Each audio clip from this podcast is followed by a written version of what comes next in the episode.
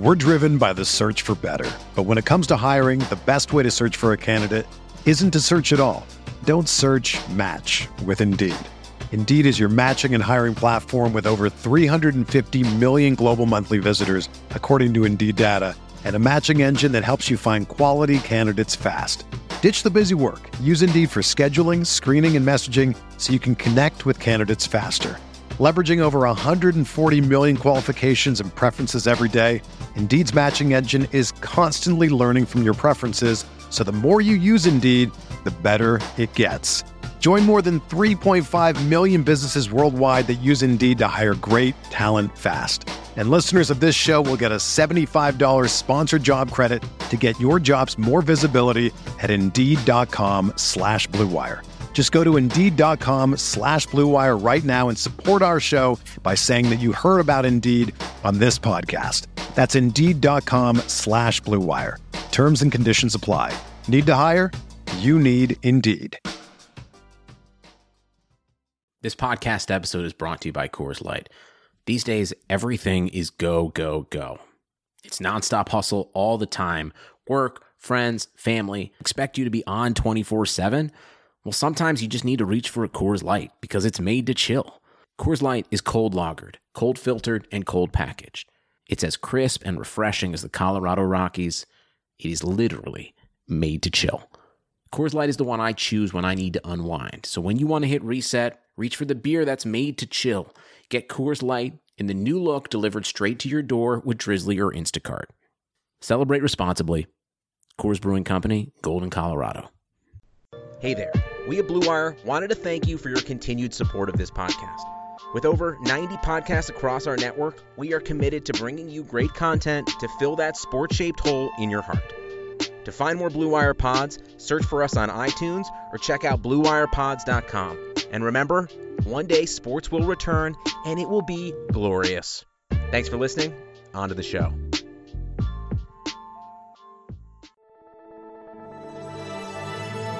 Blue Wire.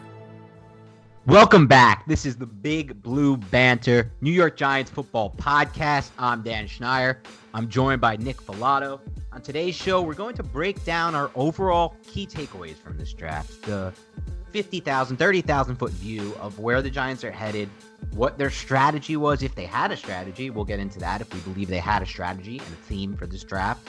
And our overall thoughts, not necessarily breaking down as much the players and the specific prospects, but just the overall view of the Giants draft. So, on that note, Nick, I want to dive first into your overall takeaways from this draft. You can, if you want, you can provide a grade on the draft. That's not as important. Just give us kind of some of your overall feeling or even your main takeaway from what the Giants did in this draft. I'm not, I'm not a big grading the draft when Sure. you haven't seen the uh, seen the the product on the field and how everyone is going to be implemented and utilized. But I came away from this draft really happy because you address the biggest need that's been the biggest need for so damn long for the Giants, and that is the offensive line. You get a high upside developmental pick in Matt Peart. You get just a really solid potential Pro Bowler uh, in Andrew Thomas. He has that potential. It's not out of the question. We'll see if it actually comes to fruition. It, with the fourth pick, and then you have a first round value land right on your lap, staying at 36 with Xavier McKinney, who can do so many different things for your defense. And you also bring in other secondary pieces later on, like Darnay Holmes and even Chris Williamson, to compete back there. They're- They have a lot of young players for that secondary.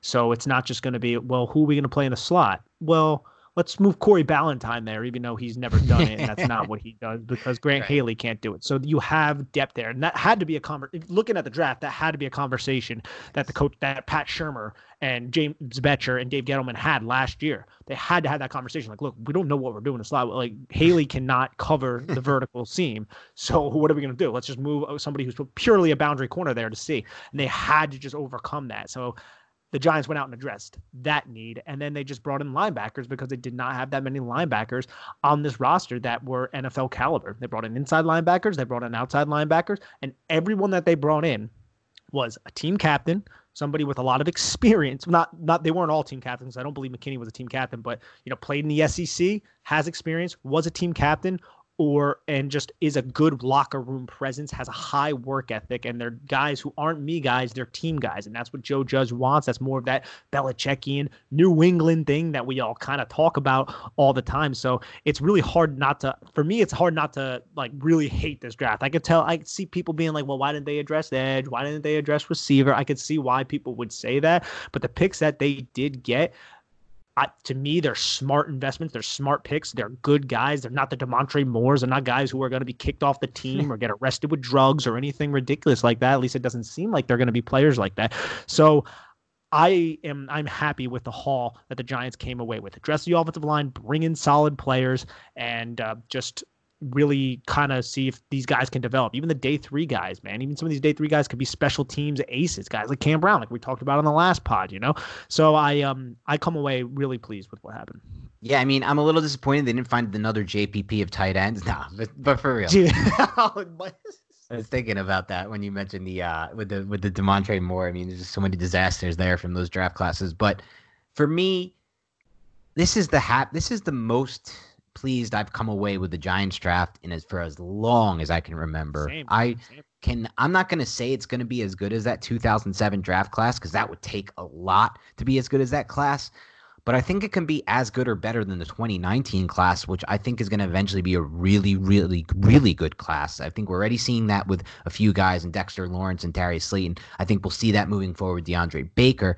And I think obviously Daniel Jones is, is still too early to say on, but even a few other guys later, I think can really end up being turning that into one of the stronger classes. Um, and because this is, you know, why do I feel so so strongly about this draft? There's a lot of reasons. It starts with what Nick said it starts with finally going ahead and addressing the offense line. And this is not a one, this is not the start of it.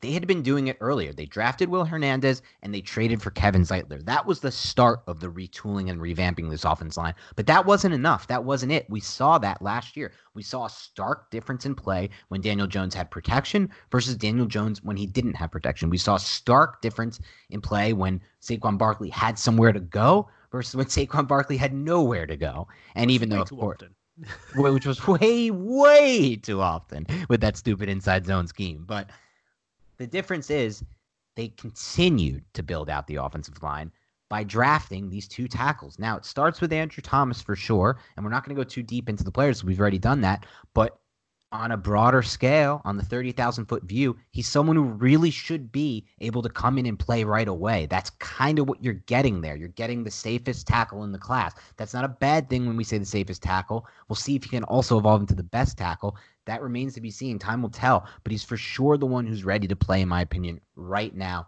right away for the New York Football Giants. And by the way, he will be playing. I don't know if that means uh, you know, I don't know if that means Cameron Fleming is not going to end up starting, even though he was kind of promised that when they signed him on that one year, $4.5 million. It's the reason he chose the Giants because he thought he had playing time potential. And this is also, by the way, while I'll be a long time believer, I've always believed, Nick, that the NFL should have the draft before free agency. I think it's so stupid that they don't do it the other way around. The NBA does the draft before free agency, and I think they have it right. I think the draft should 100% be before free agency, especially because free agency is supposed to be about addressing needs and the draft supposed to be about addressing value. So to me, it just makes sense. I think the reason that it's not is because the draft has so much fanfare that you can literally milk so much mm-hmm. content out of it for months. Yeah. And kind of build it up with, and you also need to have all those all star games. You have to have the combine. It takes mm-hmm. a while. And the NFL doesn't want like a July free agency, right? Yeah, yeah, yeah, You know, five months of nothing, and sure. also you need to have training camp and all that other stuff where everyone's yep. kind of in. So yeah, you're right it makes sense from that standpoint. That's a good point, actually. I didn't really think about that. If you had free agency in like May or something, they those guys then would take so much longer to get in the building uh, in a normal offseason. Obviously, this is not a normal offseason. True. But but back to the Giants. So for me, again, they address that offensive tackle position, which again was a major need. People talk about they didn't address needs in this draft. Of course, they didn't go down a list of needs. That's how bad teams do it, but they did address needs. In drafting for value, they found a lot of needs. And with these two guys, like I said, you have the the right away starter in Andrew Thomas, and then you have the guy, man, and Matt Peart, who I'm just super excited about. Like I, I, I tweeted about this on the on that Journey to the Draft podcast with Greg Cosell, a guy who, by the way, you know, Nick talked about this in the last podcast, last podcast. So our job is to continue learning. Nick is further ahead in this than I am, but we're both trying to learn, and both of us would agree that one of our idols for this, for, for when it comes to breaking down game tape, is Greg Cosell, is it? Is he not? Cosell's great. Yeah, I mean he's kind of like the OG. Like OG. O, like Kiper's the OG of like breaking the yeah. draft down and Cosell's the OG at like breaking film down. You don't think yeah. Kiper's the OG of breaking the draft down? No, no, no. I thought you were going to go oh. in the other direction. I thought you were going to talk about Kiper from his evaluation standpoint. No, no, no. He's just when it comes to just draft coverage. No, no. He's the OG of breaking the draft down. I think Kiper's biggest flaw always in his breakdowns, and it shows up literally every year, is how much he uh, weight he puts in the combine and the athleticism numbers. He's been long known to be weight. In my opinion, he weights too much in those athleticism numbers. Um, yeah, and then, sure. But but as far as just you know OG draft for sure. But Cosell, and then also on this podcast is is a guy who's who I think is unbelievable, Fran Duffy, who breaks down game ta- game tape for the Philadelphia Eagles and for their website. And on their podcast, they both had the same. They both pinpointed Matt Peart as a guy who they love to take, and they said round two or round three. The Giants ended up getting him basically round four, the last pick of round three, and they said that is the guy that they would bet on. And both of them compared him, which is really interesting, to a guy who the Saints stole, one of the biggest steals in the last decade of the draft at a what was it, Arkansas Pine Bluff? Is that where he played? Who are you talking about? Okay, I guess you haven't heard Terron Armstead. Yet. Yes, they compared him to yeah. Armstead. Both of them saw Terron Armstead when watching Matt Peart. I mean, I'm sure he's not going to be Terron Armstead because Terron Armstead, when healthy, is one, two, or three or four best tackle in the NFL. He's literally that good. He's, if not the best tackle in the NFL when healthy, he's the second, third, or fourth best. So I'm sure they're not going to get the second, third, or fourth best tackle out of Matt Peart, probably. But the Saints took. Uh, let's see where the Saints got Terron Armstead. I'm now blanking on his exact draft pick. I know it was not in the first round. I'm pretty sure. I believe he was yeah, 75th pick overall in the third round, the Saints drafted Terron Armstead out of Arkansas. And again, another guy from a small school, so it's hard to project them for that reason. And Matt Peart from from Connecticut, uh, Terron Armstead, Arkansas Pine Bluff, 75th overall pick, only 20, what, 24 picks off? Yeah, and you want to know the crazy thing about the Saints, man? They every other starter on that offensive line right now is going to be a first round pick, other than Erik McCoy, who was a second, and Terron Armstead, who's arguably the best one of the bunch. So that that is how you build a team, man. That is how they don't hesitate. They don't they hesitate don't to replenish that line. They understand the importance of replenishing that line and especially helps for the Saints because they've been able to pour so many uh, free agent resources into the positions of need because they don't they literally don't care about the cap. They're just continuing to kick, kick that can down the road. No team kicks the cap can down the road more than the Saints. There will be one year when Drew Brees finally hangs it up where they're going to be like they're going to have like 40 million in dead cap and they're just going to say fuck it for that year. Or excuse my language. They're going to say screw it for that year when they're finally, you know, 40 million over the cap with dead cap hits. I mean, but it's like, they're but until then they're filling needs in free agency and they're drafting offensive linemen and it's working. But back to back to this pick, they compared him to Terron Armstead and what they said was this. They said what they like most about is he has the he has the traits that you can't teach. The whole goal with these offensive linemen is the hope is that you have offensive line coaches like Marc Colombo who are excited to get to work with these guys and they can get the most out of these guys. But if you're six foot four with 32 inch arms, it's really hard to be a really good offensive tackle in the NFL. And so what Peart has is smooth feet. Again, like so some people can say, okay, what about Ereck Flowers, right? He looked the part, right? He had the length, he had the size. But what Ereck Flowers had was really, really bad footwork on tape. And that's something that Matt Peart does not have. And that's a really good sign. Is he going to be a people mover at the next level? No, I don't think so. But you never know because he still can fill out that body. You know, there's not an ounce of fat on him right now. He's six foot seven, 317 with 99 percentile arm length. And so for me, this pick is just such good value there at 99, but also just the exact type of swing you want to take um, there. But not to, but to kind of take a, a more macro level here, Nick. What I like the best is that really from that pick on 99 through the rest of their draft, they bet on traits and they bet on upside and they bet on tools. And it's different for everyone. For Peart, it was the length, it was the feet. For Darnay Holmes, it was kind of how he moved and it was kind of the ball skills. For Cam Brown, it was the length, and for Carter Coughlin, it was that ten yard spit quickness. But that is the type of players. Those those are the type of players at least that I want to bet on because listen, those are that's how where they hit on day two. I'm sorry, on day three last year. Ryan Connelly, he had the quickness. Darius Slayton, he had all the physical tools, and the explosion, the deep speed, and that and just things that you didn't see in that Auburn offense with the quarterback play there. And it landed them two stars there. And I think if there's going to be a sleeper from from uh from day three, it's gonna have it's gonna come from those guys who, where they bet on the traits.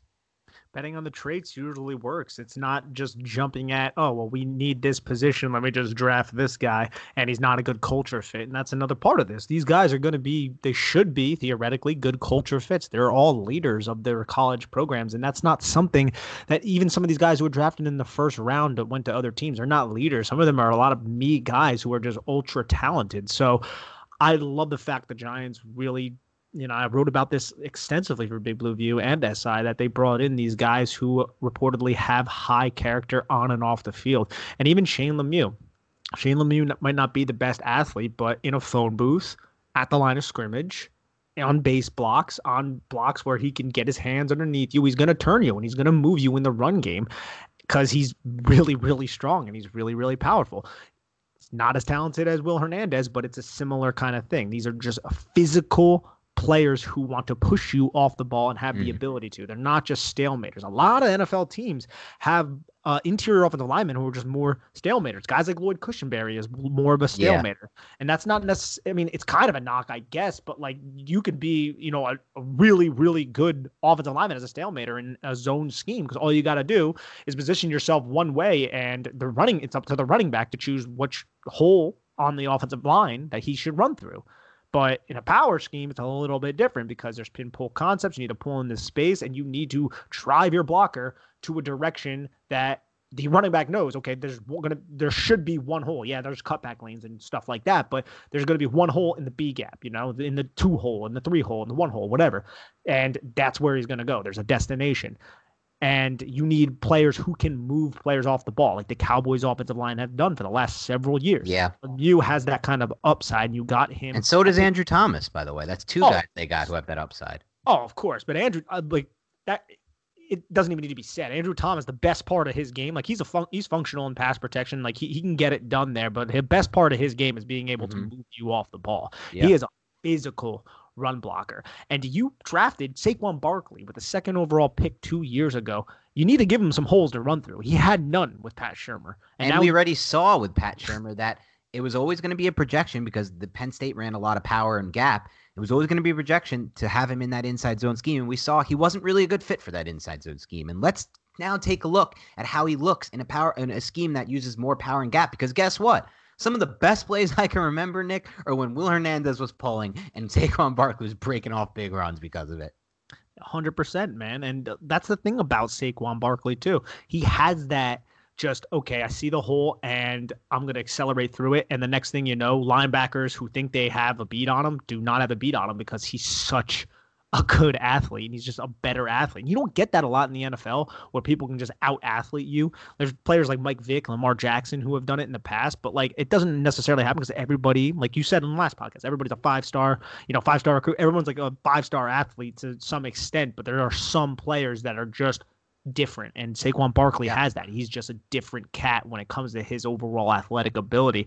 And if he has these holes opened up for him, which he did not, you're right. I did believe, even coming out of Penn State, that he was going to be a better fit in a gap power system because his vision was something that was a slight knock on him. It was a slight question mark of his coming out. How will he be in his own scheme?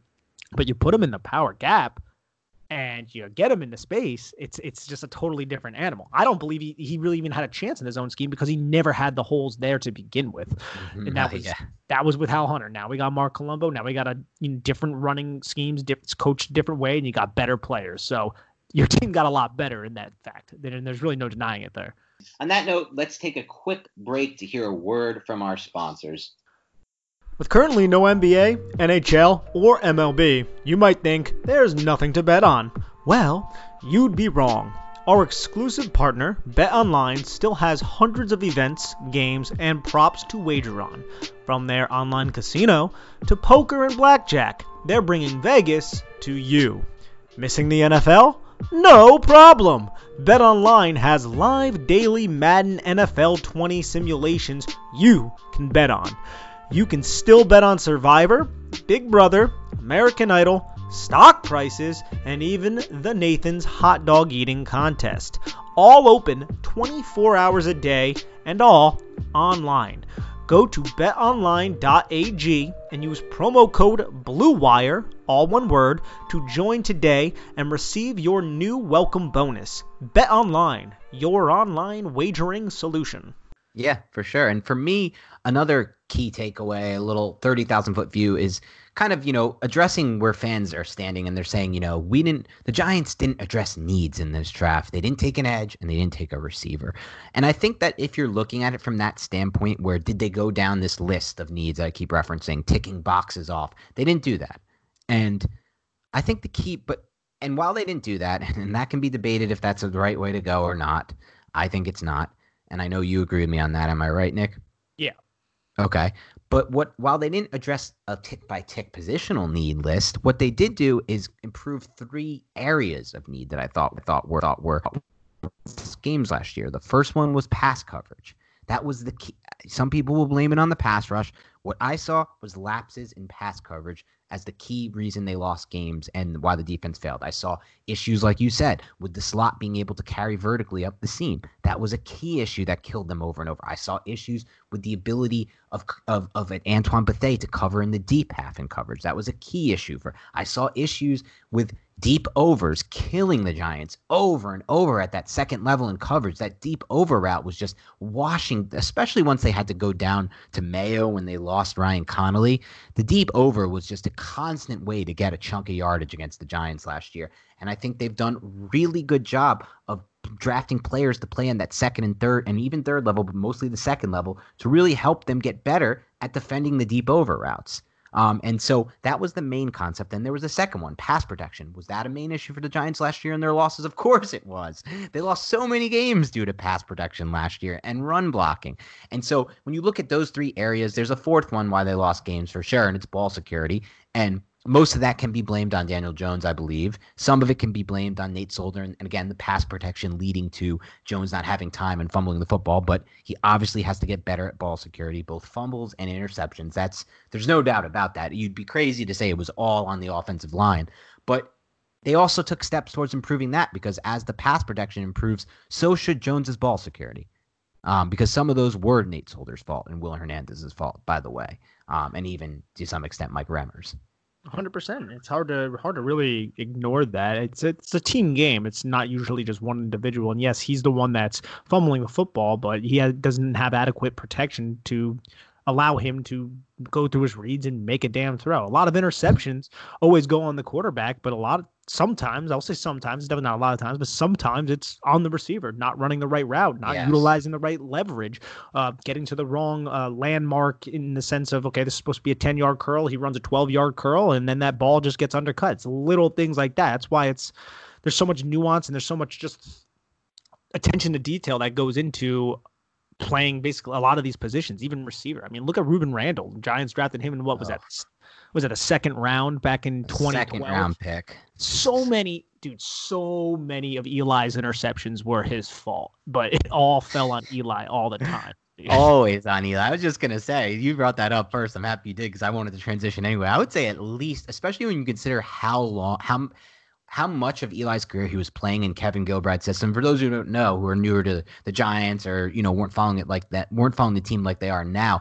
Kevin Gilbride ran a really unique offense. They were option route. It was an option route based offense. So the whole reason why when they clicked they looked unstoppable was because it came down to Eli and his receivers having literally opt two. I think it was between two and four options on literally every single play option routes for the receiver based on the coverage. So it was all predicated on the receiver and the quarterback seeing the same coverage. And so I would say at least a quarter at minimum of Eli's interceptions in career were because of the were because literally he saw the coverage probably better by the way, especially early in his career before McAdoo gave him that whole like get rid of the football quick and he stopped processing the the deeper coverages as well. But earlier in his career, I would say at least a quarter of his interceptions were because he read the coverage one way, which was probably the right way, and the stupid receivers couldn't read it that same way and ran a different route.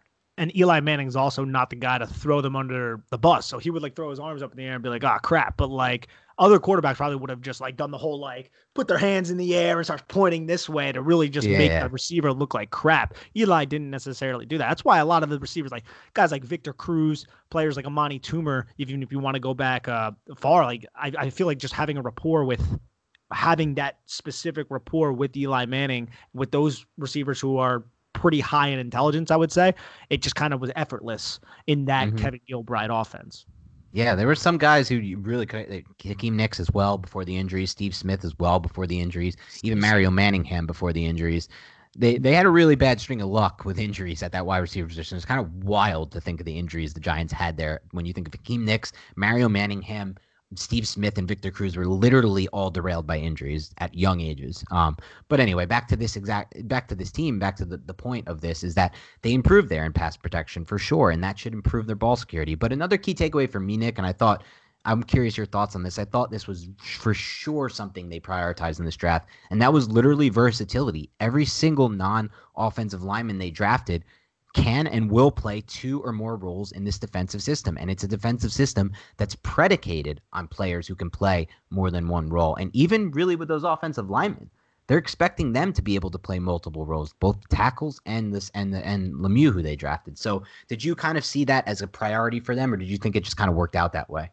No, it was definitely a priority for them. They want to be much more multiple with Patrick Graham as a defensive coordinator, and you want to be more flexible on the offensive line. I mean, just think about it think, think about really anything in life. If you have more options, then there's more things you can do, and then there's more kind of darts that you could throw at the dartboard to see if you hit a bullseye. And I mean, people forget uh, Andrew Thomas was a was an all freshman all American. Yeah, he made the freshman all American team as a right tackle in his uh, first season before he pushed over to the left side. So he has a lot of experience on that right side. He can do that. He has mm-hmm. that in his arsenal. Matt Peart has done both at UConn too. Shane Lemieux, he was exclusively a left guard, but he's reportedly taken snaps. Let's see if he can make that transition to center.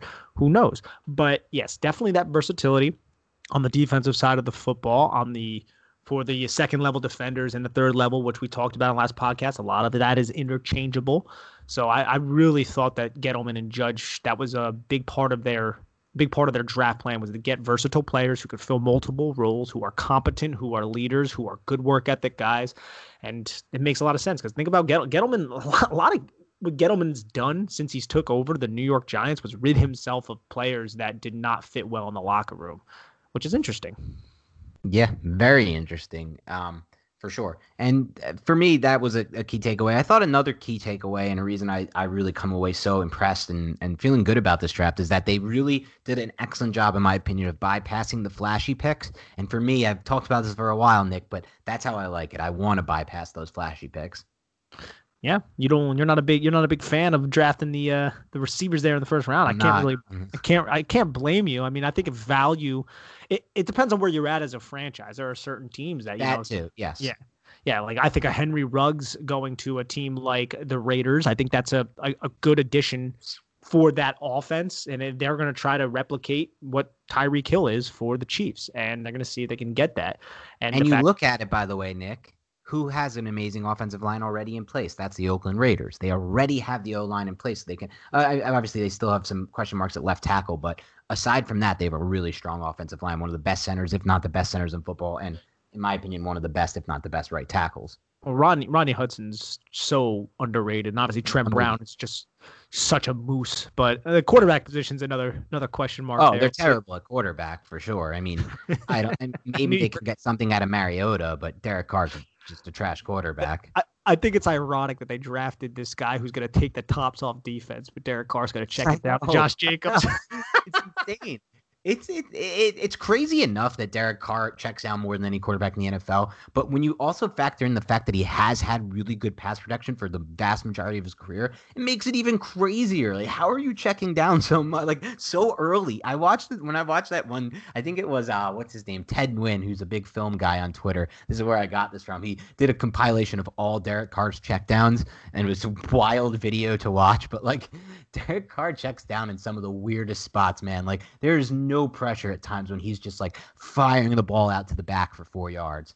it's like first and 10, four yard, not even first and 10. He's like third and 10 sometimes where he's just checking down. And, and I read it, and then he, he attached a quote to it, Ted Nguyen, where he was like, he said he thought that the best option on third down sometimes is to check it down because these guys can make plays after the catch. Like, no, dude. Like, defenses are literally predicated on third downs at playing the sticks and then rallying underneath to the football on these. You're going to have like two or three defenders rallying to these underneath routes, and it does not work often. Do you do you remember what Giants fans know this best from watching the later Eli Manning years on the third and longs where he tried to check down and just route these defenders just rally to the football and and, and would cause a punt, but back to the point of this. I do agree with you. Some teams have the luxury of taking a wide receiver. Will that be if you have your offensive line in place? Sure, and it's young and talented. Or like in the Cowboys situation, when a value like that just slams down and they're on their doorstep. CeeDee Lamb to me, wide receiver one in this draft class. They had him rated as the sixth best player on their overall board. I can't blame them for that. I fucking this guy is unbelievable wide receiver prospect. It sucks that the Cowboys have him. It really does. But it's all the more reason why it's good the Giants keep drafting these corners. By the way, because um, they're going to need them. You never can have too many corners. But but yeah, overall point there is I do think in the Giants position they were in, and for the most part, by the way, you should be bypassing flashy picks, and that doesn't that just. By the way, Nick, I'm not just relegating flashy picks to wide receivers. The edge position is generally a very flashy position. Guys, I think, get boosted up more than where they should be drafted because they're pass rushers. Everybody believe has this mindset. You have to have these big blue goose, like blue chip type pass rushers. I don't know if I believe that. A, especially where the NFL's moving. We've talked about this with the quarterbacks getting rid of the football so fast and so many, you know, schemes using so much mesh concepts and, and over the middle quick hitters. Um, so I don't know if I believe in that, but also more importantly, I'm happy they didn't boost up some of these edge guys just to take an edge. My thing is, and I see it on Twitter, people are acting like they should have took an edge instead of what edge did you think they should have took instead of Darnay Holmes? Like yeah. who who exactly in your mind is is the player? Because guys like Curtis Weaver fell, and he wouldn't even have fit the scheme. Guys like Bradlee Anae fell. And I question if he would have fit the scheme. And he has, you know, smaller arms, as or shorter arms, I should say. And he's not somebody who you necessarily want to drop into coverage. It, was a weak edge class. You you can't the draft edge class in there. years. Yeah, you can't draft and something that's mistake, not there. Yes, exactly, Nick. Thank you. The biggest mistake the Giants could have made in this draft was forcing edge on in one of the worst edge classes. That's how bad teams do this thing, guys. That is how the draft is done by the bad GMs. Look at every GM who's got fired. Maybe we'll do this one day if we have time. We'll look back at these freaking GMs who are fired and show you that they were drafting for need, and that's the real reason why they, they didn't work out there. When you look at your roster, and even Gettleman said this himself. He said he's not, you know, Gettleman's he knows we know he's not perfect, by the way. That's obvious. But you know, even though I, I I'm, I'm leaning back on the Gettleman bandwagon after this draft, Nick, I really am. But he has his flaws. Obviously, I would have never done the Leonard Williams trade but I'm leaning back on it. But my point Dude, is, oh, that makes me sick. I know I can't bring it up because people are so sick of hearing it. Yeah. But the fact that they could have had Zach Baun for 14 million less than Leonard Williams for the next four years, and probably signed Leonard Williams, I'm never going to believe they couldn't. Is disgraceful, and it would have made this team so much better if they had done it. But okay, Let's hope that Baun has some. Not not wishing death on Baun, but let's hope that he's not as good as we think he can be. Um, but anyway, back to this. The point is, Gettleman has even said uh, biggest mistake of my career as a GM in his mind is when he came back in that draft after the Super Bowl with Carolina and they had the major needs at cornerback and he and he reached for cornerbacks because that was the major needs. He said that was the worst draft I ever had. It was the worst mistake I ever had, and I'm happy he's not doing. He didn't do that in this draft, and it doesn't look like for at least as long as he'll be the GM of the Giants. I don't think he'll ever do that. Was that the uh, Corn Elder and Zach Sanchez? It was. It was. Yeah. Yeah. Exactly. Yep. Yeah, Zach Sanchez, like I don't even think like cracked the practice or he got off the practice squad. He was like a fourth or fifth round pick. The kid out of Stanford, I think he was. It was Elder Sanchez, and then they also got Bradberry. I'm pretty sure in that class, so it worked for one of the three. But they forced they you know they jammed in with the other picks. Yeah, Elder was out of Miami, I feel like too. I remember Elder. He was a really scrappy slot. He was a smaller. I think he's still on the roster actually. Yeah, he is still on the roster. It's not a total bust pick at all, but he still feels like that was his biggest mistake.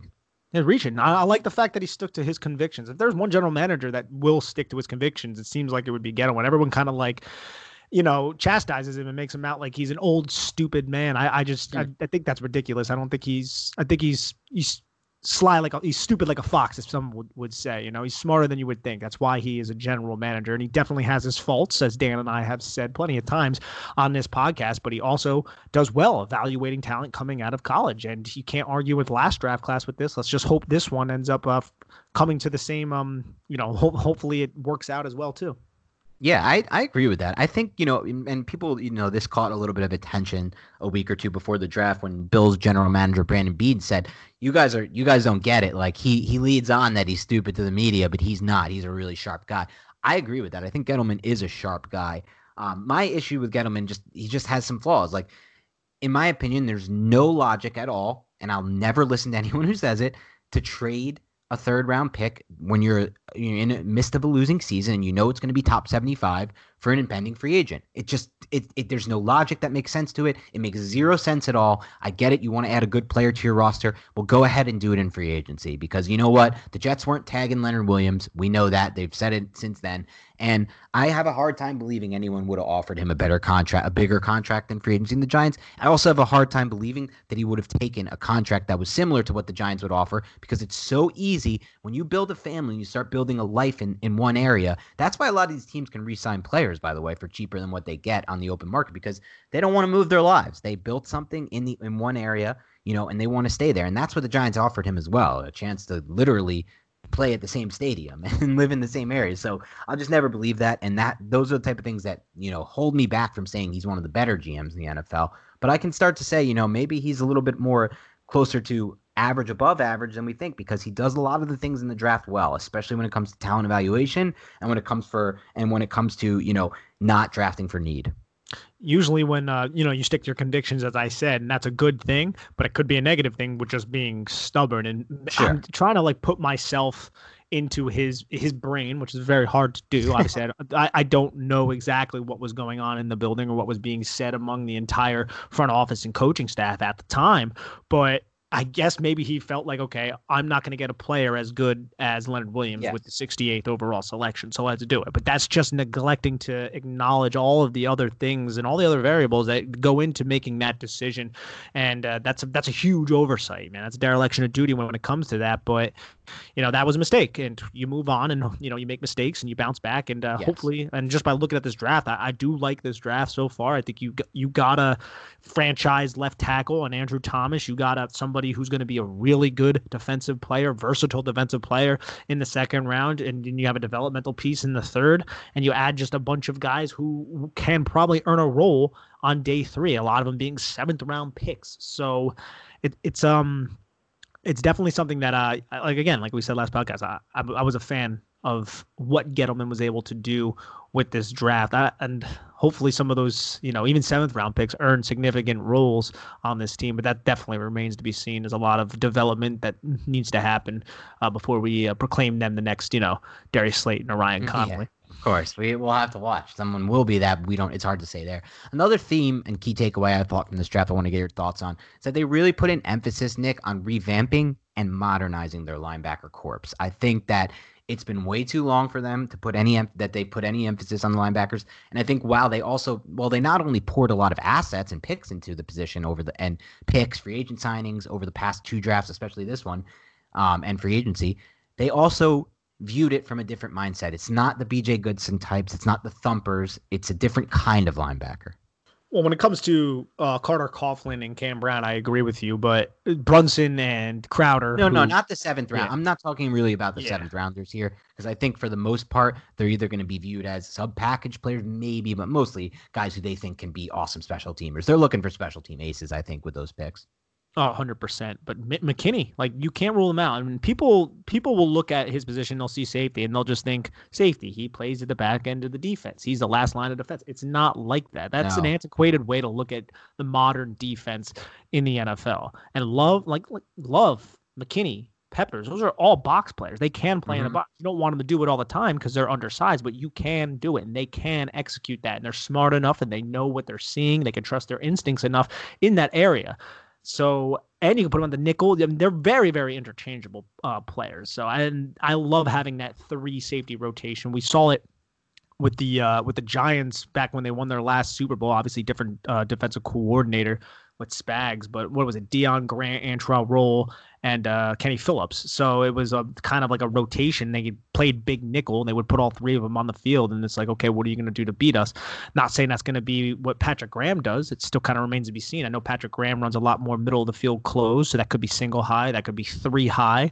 Depends. But I just like the fact they have that versatility. They can keep offensive coordinators on their toes with different kind of coverages, bring pressure from different areas. And they're going to have to scheme some pressure because they don't have that edge rusher like Chase Young because Chase Young was selected two picks before the Giants could. So there's a lot of things that kind of go into it, but you added a damn good football player in Xavier McKinney, and you can get a lot out of him. So I, I just find that hard to knock.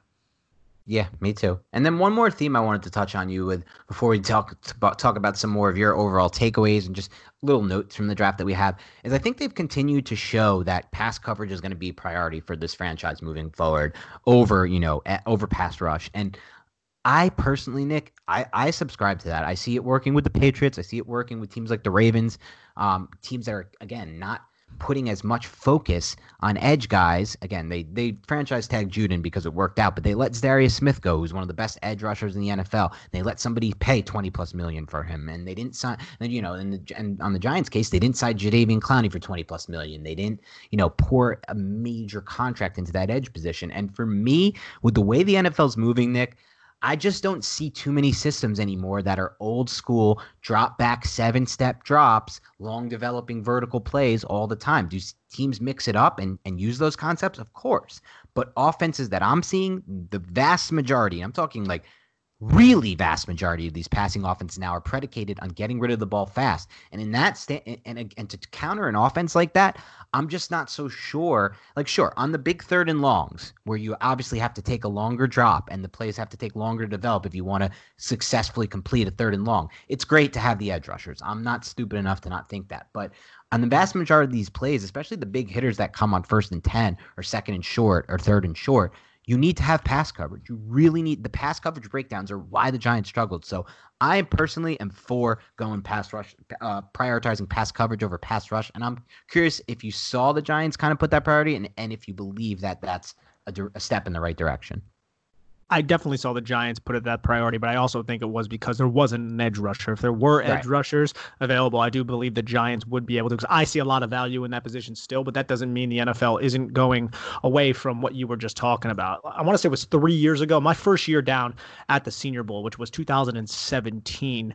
I went down there with the Scouting Academy, and they held a class uh, held by um was led by Matt Sheldon, who was bounced around the league a lot and been a part of a bunch of different analytical teams. And it was basically about trends of the NFL, and it was about tracking where the ball was thrown.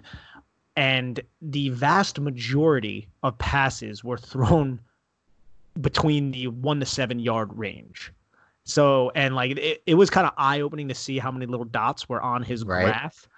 And you think about it, it's like, yeah, they, I mean, like you push the ball down the field, you try to hit a big shot, you know, after maybe an interception. You know, obviously there's there's plays that happen down the field, but the vast majority of it happens between the line of scrimmage and seven yards. So the ball's getting out of the quarterback's hands incredibly quickly, and you need cornerbacks who can be able to react to that really quick and be able to have line of scrimmage skills to be able to have that quick stop start, that click and close that we talk about.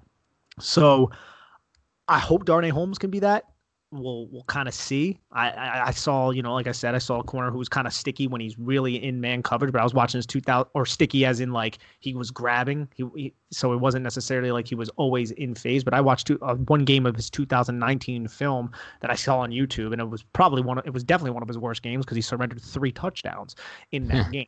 So yeah, I definitely see how the NFL is trending in those directions of just get the ball out of your hands, like Pat Shurmur did with Daniel Jones last year. You know, it was either it was a half field read. It's not like oh, I'm going to take a five step drop from under center or a seven step drop from under center and do a full field read as I sit there and bop on my toes like you do in Madden or some shit when you only rush the one guy and you know what I'm saying. So it's yep. it is like that for sure. But um, I still, I mean, I still definitely put a high precedent on. Oh no, I want edge rush. Everybody, yeah. listen, you want yeah. the edge rusher, of course. Look at what Nick Bosa did for San Francisco's defense last year. And a, oh, so good. blue chip so edge rusher would unlock the hell out of Dexter Lawrence, Leonard Williams, and obviously Dalvin Tomlinson on that defensive line, and maybe B.J. Hill if he starts to get you know some snaps back, but we get that. I get that. I'm not saying that's not the case. And like I said, yeah. some of the key, most important downs in the NFL are those third and longs that I just talked about. And you do need an edge rusher for the third and longs for the most part. I mean, Giants are going to try to find a way to do it without one this year. We'll see if that works. But and, and I think again, a lot of their issues last year were coverage breakdowns, coverage lapses. But you do need it for sure. I'm just saying with like you said pointed out how much of the game is is in that one to seven yard range now i think there's at least more importance than there used to be on pass coverage yeah, and another thing too is the edge. Where where were the Giants going to get it? They could either give Golden a contract that would have been probably way too much and wouldn't have been favorable for the Giants because he's looking for a long term contract and he's only had success with James Bettcher in, in that scheme and he's on and he's coming off an injury and he's like going to be 30 years old. Or you could just give Clowney this gigantic contract. I like the fact that they signed Fackrell and I know you like that signing too, but you think about the Fackrell signing. I mean, he had 10 and a half sacks just not this past season, but the year before that. And then the Packers decided to do, you know, what they probably should have and upgraded the edge position, brought in two guys, and, you know, he just kind of got lost in the sauce. But that's a high upside signing right there. So they were, attacked it in that way. And then in the draft, there was Chase Young, there was K'Lavon Chaisson there. There was none, there was nobody that you would have drafted at four.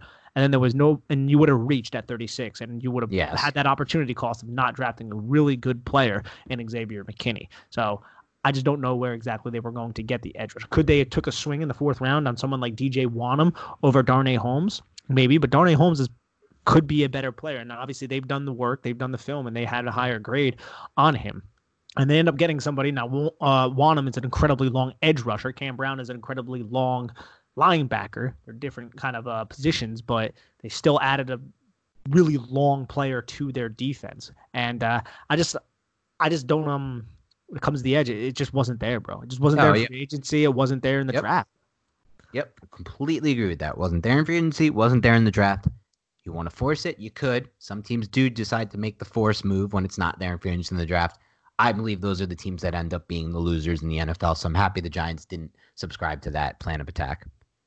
Anyway, Nick, any oh I'm sorry. Go ahead. I was just gonna say, I can't disagree with you there, bub. Yeah. All right. Well, any other key takeaways, nuggets, notes that you wanted to talk about from this draft? It's mainly the takeaways we went over, Dan.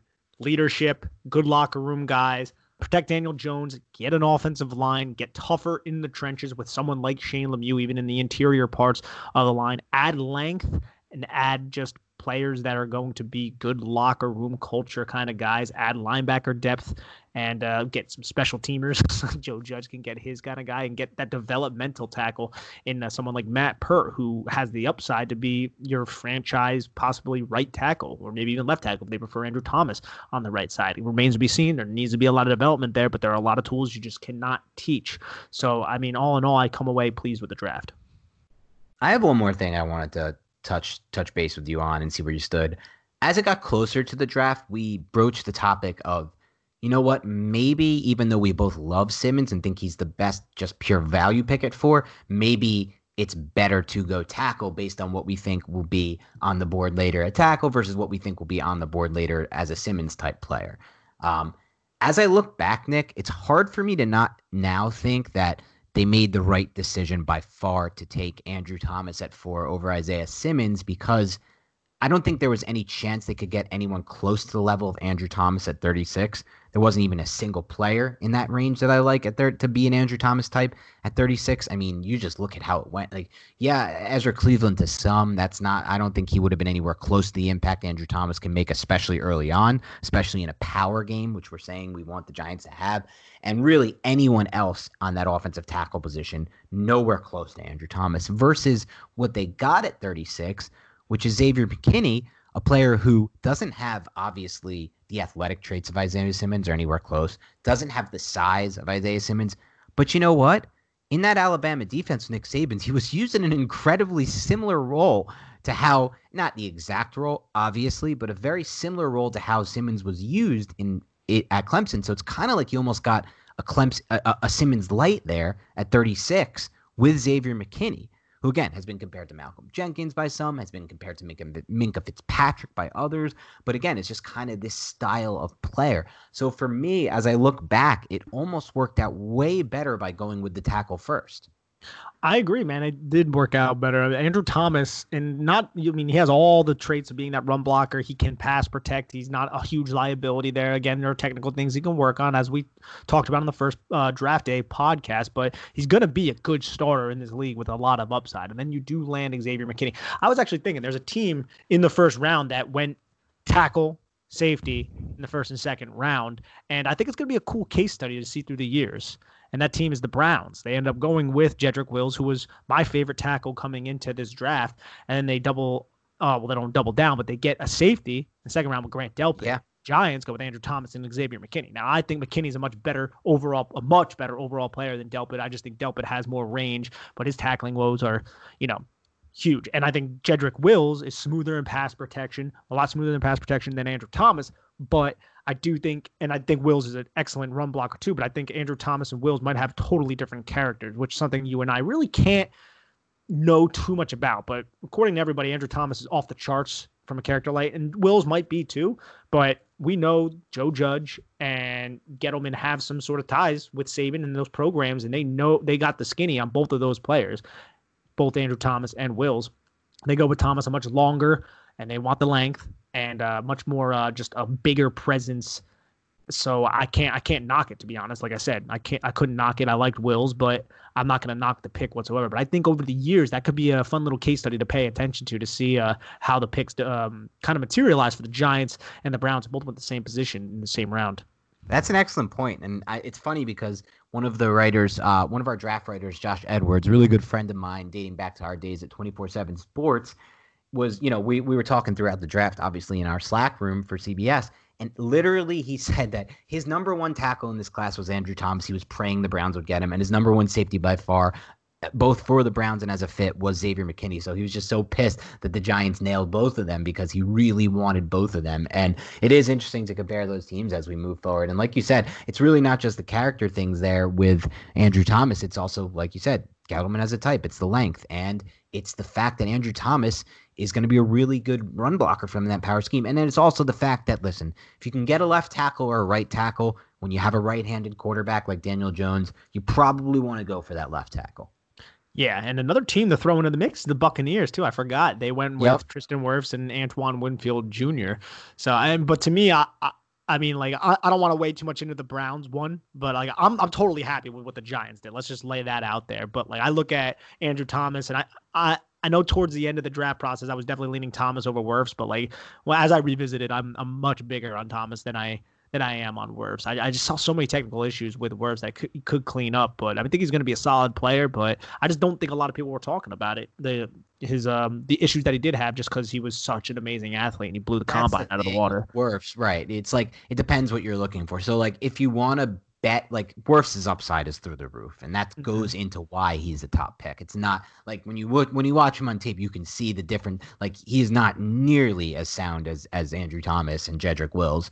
I don't even think he's close, but the upside is just kind of what you talk about. The best athlete literally to ever test at the combine at that position and a former wrestler who's just like has that mauler potential in the run game to go along with just unbelievable potential blocking in space on screens and in the run game. That's what you're getting i think there. oh yeah no doubt and i would prefer mckinney over antoine winfield uh, to be honest. I got a, i got a weird uh, little question. I prefer mckinney over everyone. I, I came around to mckinney so hard. Yeah. I, i'd rather have him than anyone in this draft especially because of what they're going to do on this defense like a, I think he can fit in the deep half role. I don't think he has anywhere near the range of Delpit and Davis, but range is not everything when you have a guy who's going to be able to play fill so many hats on a defense like this, where you're going to need someone to fill so many hats.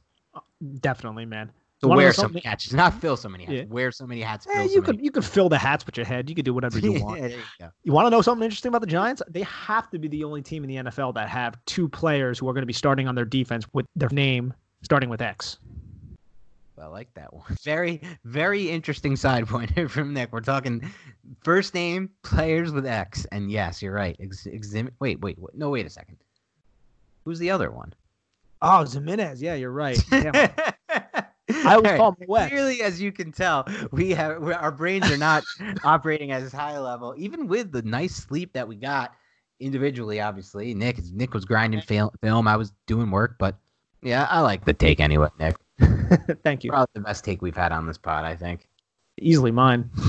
Easily your best take ever. All right, guys. On that note, we do appreciate you guys tuning in to every podcast we got. This one was our overall takeaways from the draft. And thank you again to everyone who has taken the time to actually write a review for us and give us a five star review. Some recent ones we got were Darren from Atlanta, Georgia. It's always cool to hear that we have fans that are listening, not just from the New York, New Jersey area. And he says, I appreciate all the detail you guys put into your podcast. I listen to every single Giants podcast, but this is always the first one I click on. Keep up the good work. Good. I'm really happy that we're the first one we click on. In my mind, I think we're the best Giants podcast by a considerable margin. That's my own opinion. I'm going to say it. Maybe I'm biased. Hopefully, it's not as strongly as my bias towards Wisconsin players in the in the NFL draft.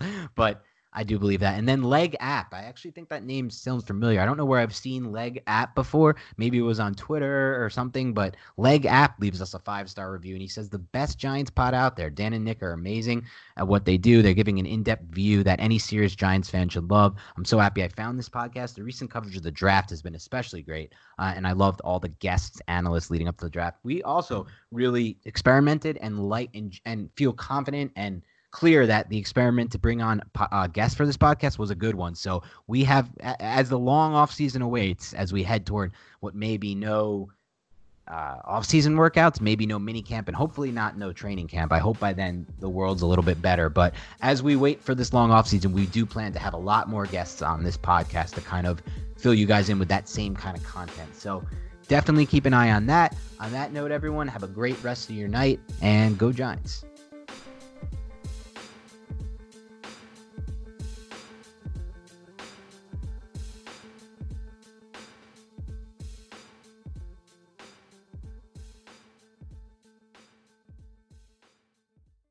This is the story of the one. As head of maintenance at a concert hall, he knows the show must always go on. That's why he works behind the scenes, ensuring every light is working, the HVAC is humming, and his facility shines. With Grainger's supplies and solutions for every challenge he faces, plus 24 7 customer support, his venue never misses a beat.